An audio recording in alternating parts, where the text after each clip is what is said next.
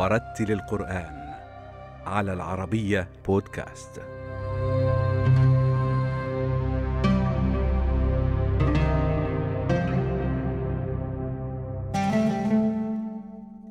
نشأ القارئ عبد الإله العمراني في إحدى قرى شمالي المغرب وفيها بدأ خطواته الأولى في مسيرة حفظ القرآن الكريم وتلاوته.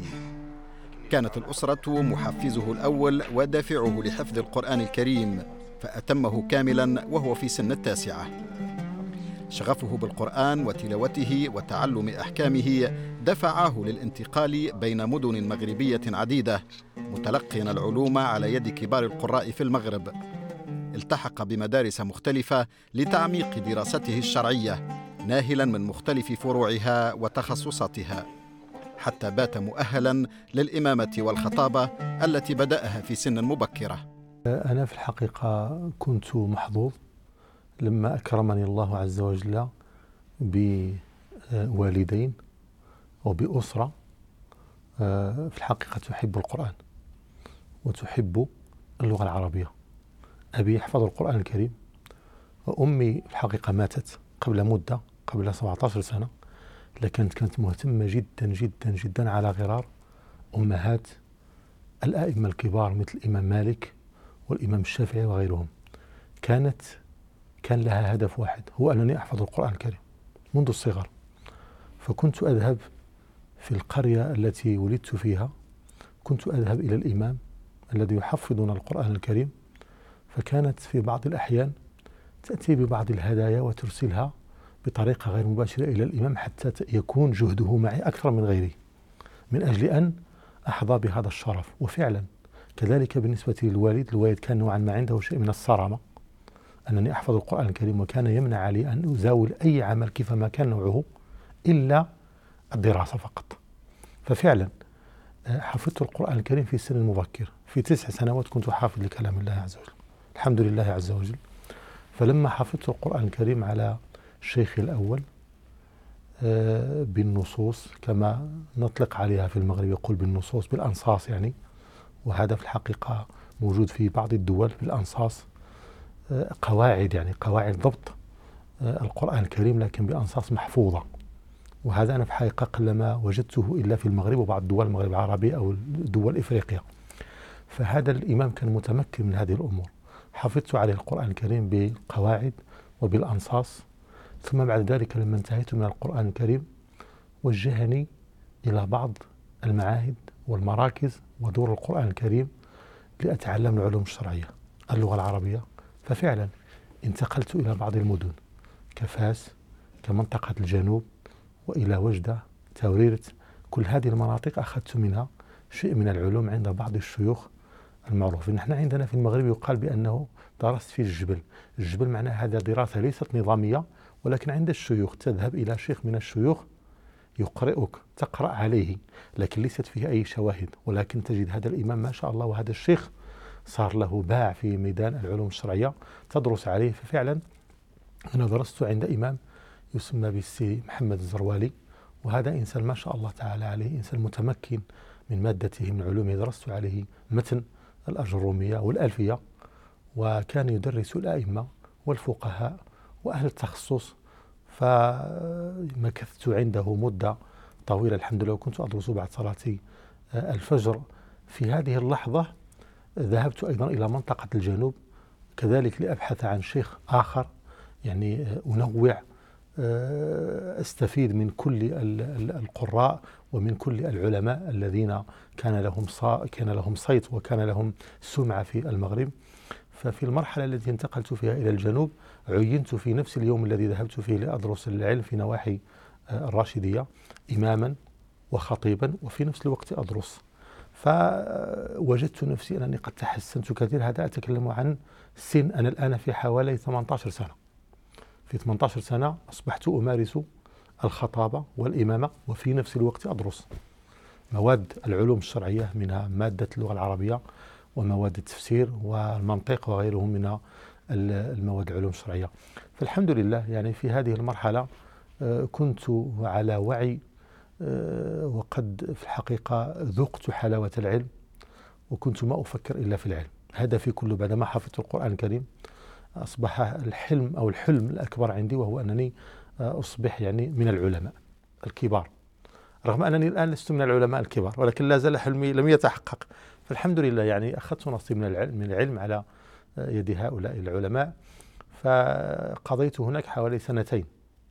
كنت أدرس يعني بمعنى الكلمة في الصباح في المساء يعني كانت كل أو جل حركاتي هي دراسة. هي تفرغ للعلوم الشرعية. على أساس أن المادة الخام موجودة وهي القرآن الكريم. وإذا أكرمك الله تعالى بالقرآن الكريم فلا عليك ما فاتك من الدنيا. هو لب كل العلوم. من طالب العلم في غير القرآن الكريم فهو لا يفهم شيئا. فنحن الآن فقط نأخذ بعض العلوم الأخرى التي آه، في الحقيقة هي آه، مكملة لهذا العلم الكبير والكريم الذي أنا أفتخر به دائما وأقول الحمد لله. حتى لو كان الإنسان ما عنده مال أو ما عنده أي شيء أنت عندك أي شيء. إذا ظن الإمام إذا ظن حامل القرآن أن هناك من هو أحسن منه فقد حقر ما عظم الله. الإنسان بقرآنه تصور أن الله تعالى أكرمك بستين حزبا. بقرآن بالكلام الذي أنزل على رسول الله صلى الله عليه وسلم أنت الذي أخذته. هذا توفيق من الله أنا أعتبره توفيق من الله. وحامل القرآن الكريم لابد أن يجتهد بالليل وبالنهار من أجل أن يشكر الله على أن أعطاك وحرم الكثير من الناس. هذه منحة وهذا توفيق لابد أولا أشكر الله تعالى ثم لابد أن أشكر من كان سبب وأول هؤلاء الوالدين. وأخص بالذكر الأم رحمها الله ثم الجانب الثالث وهو الإمام أو الأئمة الذين وخاصة الإمام الأول. وهذا الذي آه، أذهب إليه وأزوره وقد كنت معه قبل فترة يعني قبل أسبوع وأقبل رأسه وأقبل رجله لأنه كان سبب في الحقيقة في هذا الخير الذي أنا فيه الآن. بعد هذه المرحلة سبحان الله انتقلت من هذه المنطقة إلى منطقة أخرى في شمال المغرب حيث عينت هناك يعني مدرس في مؤسسة تعنى بتدريس العلوم الشرعية وتحفيظ القرآن الكريم. قضيت فيها مدة حوالي أربع سنوات وأنا أيضا أطلب العلم على إمام وعالم وفي نفس الوقت آه، عندي مسجد أصلي فيه وأدرس في هذه في هذا المعهد أو في هذه المؤسسة الشرعية مؤسسة زيد بن ثابت. فالحمد لله قضينا فيها مدة آه، استفدنا وأفدنا. بعدها مباشرة بعد هذه التجربة مع هذا المعهد أو مع هذه الجمعية أو مع هذه المؤسسة الله تعالى أراد لنا أن ننتقل من ضفة إلى ضفة أخرى وهي هذه الضفة التي نوجد فيها الآن أمستردام هولندا.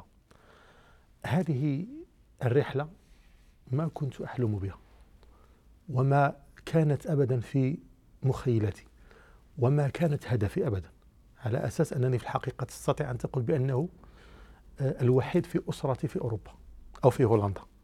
فأنا وحيد من ناحية الأسرة وإلا فالزوجة الحمد لله الأهل كلهم هنا وأسرة. أسرة الزوجة كلهم موجودين في أوروبا وفي هولندا وفي بلجيكا. لكن كأسرتي أنا فتستطيع أن تقول بأنه الوحيد الموجود هنا. فلما أردت يعني الذهاب إلى هولندا عن طريق الزواج طبعا التجمع العائلي آه، كثير من العائلة يعني قالوا كيف يعني الوالدين قال كيف تذهب أنت إلى أوروبا؟ نخاف عليك وكذا على أساس أنهم لا يعرفون ليست عندهم أي تجارب في أوروبا. فقلت أنا الإنسان المسلم أينما حل وارتحل إلا وهو نافع. إن الأرض لله يورثها من يشاء من عباده. فما المانع أنه ما دام أن الدخول بطريقة شرعية وعن طريق الزواج وعن طريق أمر أراده الله عز وجل لنا فلماذا لا؟ لماذا لا نترك هذه الفرصة فرصة طيبة؟ نحن أتينا بطريقة الحمد لله شرعية وأتينا فما؟ ففعلا أتيت وكان اليوم في الحقيقة الصعب جدا أن تفارق فيها الأهل والأحباب والوالد والإخوة والأخوات جميعا. وأنا كنت معهم دائما ملتصق بهم محتك بهم دائما خاصة مع الوالد. آه على أي جئت والدموع يعني تنهال من من من من, من عيني. فجئت إلى هولندا. أول شيء الله تعالى أراد بي خير ارتبطت بالمسجد. كنت في المغرب في المسجد فلما أتيت في اليوم الذي نزلت فيه من المطار اتصل بي في نفس اليوم قال فيه مسجد هنا لابد أن تكون إماما وخطيبا لنا. في نفس الليلة ارتبط. وأول صلاة صليتها في هولندا صليتها وأنا إمام. فقضيت في هذا المسجد هنا في أمستردام حوالي خمس سنوات وأنا إمام. الفرق بين أن تكون إمام في المغرب وأن تكون إمام في هولندا أو في أوروبا بصفة عامة آه، المسألة ليست بالسهل. المسألة صعبة للغاية. وهناك أمور لابد للإمام الذي أراد أو أراد له الله أن يكون إمام في هولندا أن يكون عالما وهذا شرط أساسي بواقع الناس في أوروبا. هذا أمر أنا أعتبره من الأولويات. أنا لا أتكلم عن الجانب الشرعي. الجانب الشرعي أنت كإمام ما تحدث به الناس في المغرب ممكن أن تحدث به الناس هنا لكن فيه اختلافات. حتى هذا المغربي الموجود في المغرب ليس هو المغرب الموجود في أمستردام. لا بد أنت أن يكون الشكل وأسلوب وطريقة التبليغ مختلفة بالإضافة إلى أنك لا تعاشر فقط المغاربة هنا في هولندا أو في مساجد أمستردام. تعالج جنسيات نحن عندنا في المركز هنا تصلي عندنا أكثر من عشرين جنسية. ولا بد أن تتكلم بلغة يفهمها الخاص والعام. في المغرب ممكن أن تتكلم بالدارجة المغربية لأن كلهم مغاربة. هنا لا لابد أن تركز. هنا يصلي معك السوري والمصري والجزائري والإندونيسي وكل شيء. إذا لذلك هنا هذا من جانب. من جانب آخر الإمام في هولندا مطلوب منه أن يكون عاقلا وأن يكون حكيما وأن تكون له معرفة شمولية ليس فقط في الدين وإنما حتى بواقع الناس. حتى بواقع المجتمع. أنا أول شيء فعلته في هولندا أنني دخلت في دورة عرفت المجتمع أولا. كيف يفكر المجتمع؟ ما هي ثقافة المجتمع؟ تاريخ المجتمع؟ كيف تأسست هولندا؟ من أسسها؟ حتى الجانب الاقتصادي على ماذا تركز هولندا؟ هذا مهم. كيف؟ الإمام لابد أن يكون عنده هذا. فعندما عرفت خبايا الأمور وهذا لن يتأتى إلا بالاحتكاك بالهولنديين وأنا هذا الأمر متفوق فيه والحمد لله. سنقرأ يعني ما تيسر من القرآن الكريم. أعوذ بالله من الشيطان الرجيم.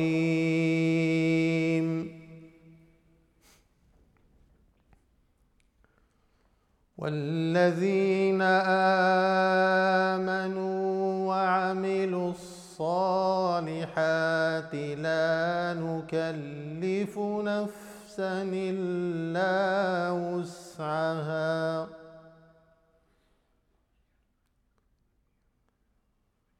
أولئك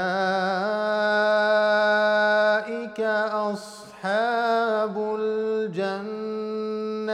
هم فيها خالدون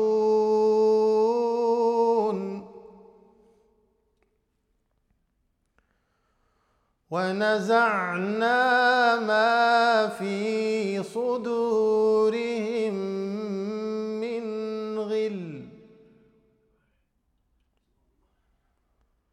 تجري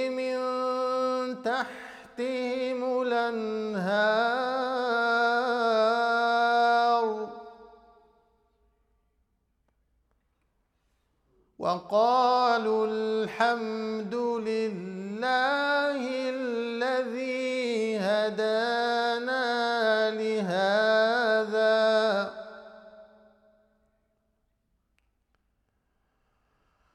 وقالوا الحمد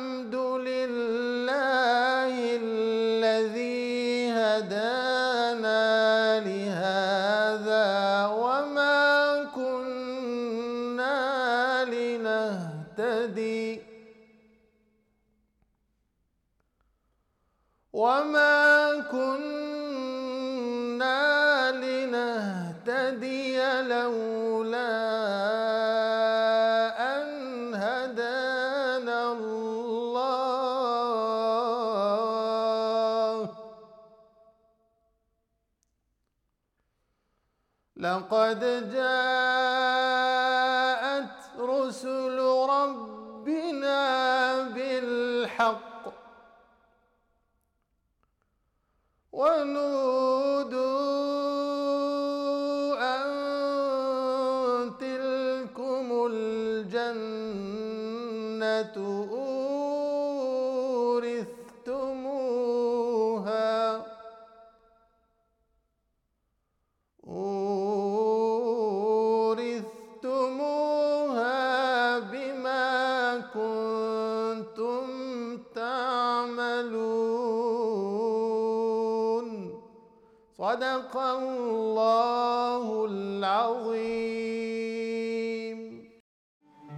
انتقل القارئ عبد الإله العمراني إلى هولندا في بداية الألفية واشتغل إماما في أول يوم من وصوله إليها مستمرا في الإمامة والخطابة منذ ما يزيد عن عقد من الزمن. قادته تجربته الجديدة إلى الإشراف على معهد دار الهدى في أمستردام وهو مركز إسلامي يقصده المئات من أبناء الجاليات المسلمة لممارسة شعائرهم الدينية ولتعلم اللغة العربية والفقه والعلوم الشرعية. بالنسبة للإمام الذي يتولى هذا المنصب الحساس أو هذه الوظيفة الكبيرة لا بد أن يعلم بأنها مسؤولية أولا أمام الله ثم أيضا مسؤولية أمام المجتمع.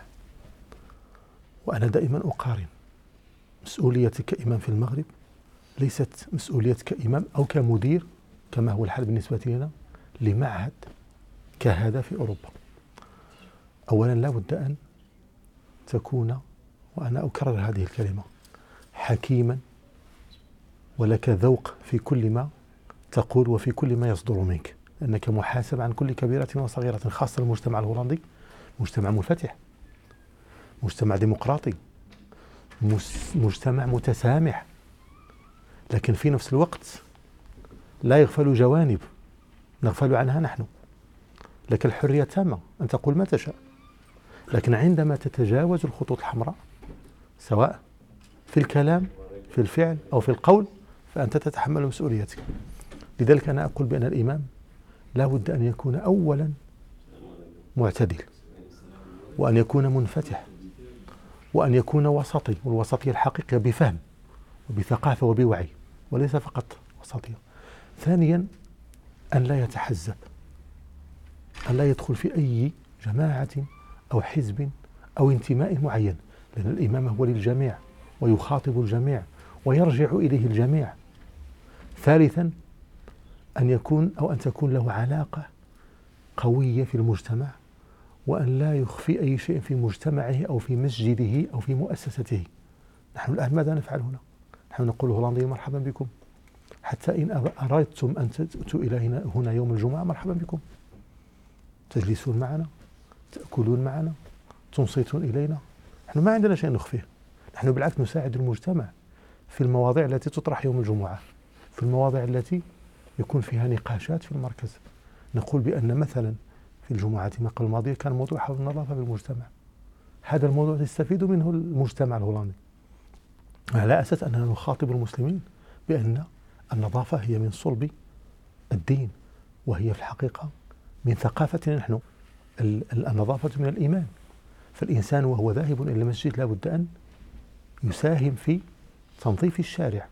والنبي صلى الله عليه وسلم أخبرنا بأن رجلا دخله الله الجنة لأنه نحى غصنا من أغصان شجرة كان يؤذي عباد الله في الطريق فشكر الله له هذا المسعى أو هذا السعي فدخل الجنة. نحن نركز في خطابنا على الأمور التي لا علاقة بالمجتمع. تنفع المجتمع. وأنشطتنا في المعهد تمس كل أطياف المجتمع. ليس فقط موجهة للمسلمين أبدا. للمسلم ولغير المسلم. هذا يهودي وهذا نصراني وهذا مجوسي وهذا لو أنا مسلم. ثم إنكم يوم القيامة عند ربكم تختصمون. أنا الذي يهمني أن أعيش مع هذا الآخر في انسجام وفي ود وفي حب كما كان النبي صلى الله عليه وسلم يفعل. نحن نعلم قرأنا في السيرة بأن النبي صلى الله عليه وسلم استضاف وفد من نصارى نجران وسمح لهم بالبقاء في المسجد لمدة ثلاثة أيام. وأكبر من ذلك أنهم طلبوا الصلاة فسمح لهم وأفرش لهم عباءته في المسجد. ثلاثة أيام يصلون. ما قال بأن هذا منكر أو هذه جريمة وهذه بدعة أو هذا كفر. لا بد أن نصل إلى هذا المشترك بيننا. ولقد كرمنا بني آدم. ولم يتحدث ولقد كرمنا المسلمين. الإنسان مكرم. ولذلك عندما مرت جنازة عن النبي عليه الصلاة والسلام والصحابة. الصحابة كانوا قال نقف قال نعم. أليست نفسا؟ يهودي نعم لكن أليست نفسا؟ النفس مكرمة عند الله. وإلا لماذا خلقه الله؟ لو كان الله يكرهه أبدا. الله تعالى خلقنا جميعا من أجل ماذا؟ جعلناكم شعوبا وقبائل لتعارفوا. هذا هو الهدف الذي به وصلنا إلى ما وصلنا وكسبنا هذا. الحمد لله هذه الميزة وهذه العلاقة مع الهولنديين جعلتنا نقترب منهم.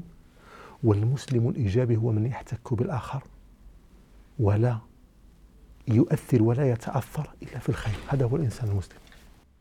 إن الذين قالوا ربنا الله ثم استقاموا تتنزل عليهم الملائكة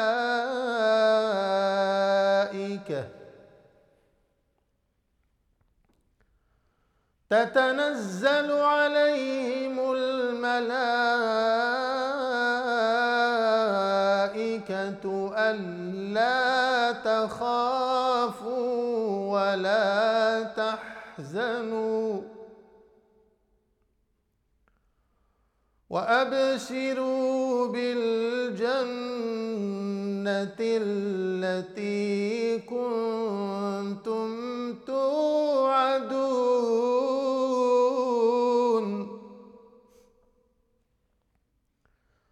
نحن أولياؤكم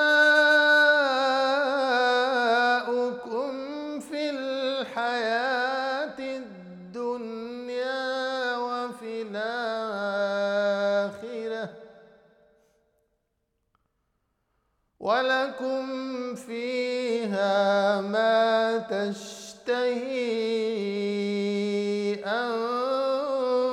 أنفسكم ولكم فيها ما تدعون نزلا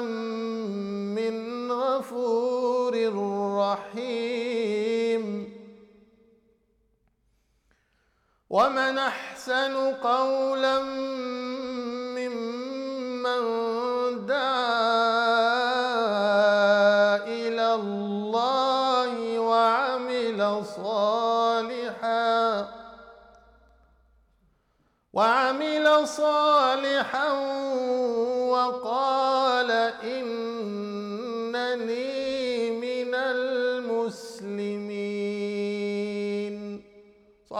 الله العظيم. حافظ القرآن الكريم إنسان نافع لا يصل منه ولا يصدر منه الشر لا للشجر ولا للبشر ولا للحجر. أينما حل وارتحل إلا وتجد نفعه أكبر وأقوى وأطهر. حامل القرآن الكريم يكفيه شرف أن الله اختاره. فما دام أن الله اختاره فالمطلوب منه أن يكون عند حسن ظن رب العالمين. أن يعامل المسلمين وأن يعامل غير المسلمين بمعاملة تليق بالإنسان. الله تعالى فضلك على غيرك بهذه الهدية بهذه الهبة. هي هبة من الله. الله أعطاني القرآن الكريم. إذا لابد أن أكون في مستوى الله. الله تعالى أعطاك الوحي. القرآن هو وحي. أوحى الله به على الأنبياء. كما جاء في الأثر أن حامل القرآن الكريم رسول غير أنه لا يوحى إليه. فما دام أنه أنزل عليك القرآن الذي أنزل على رسول الله صلى الله عليه وسلم كيف ما هو المنتظر منك؟ أن تنفع الناس أن تساعد الناس أن تحمي الناس أن تكون بردا وسلاما على الناس وأن تكون مفتاحا لكل خير مغلقا لكل شر.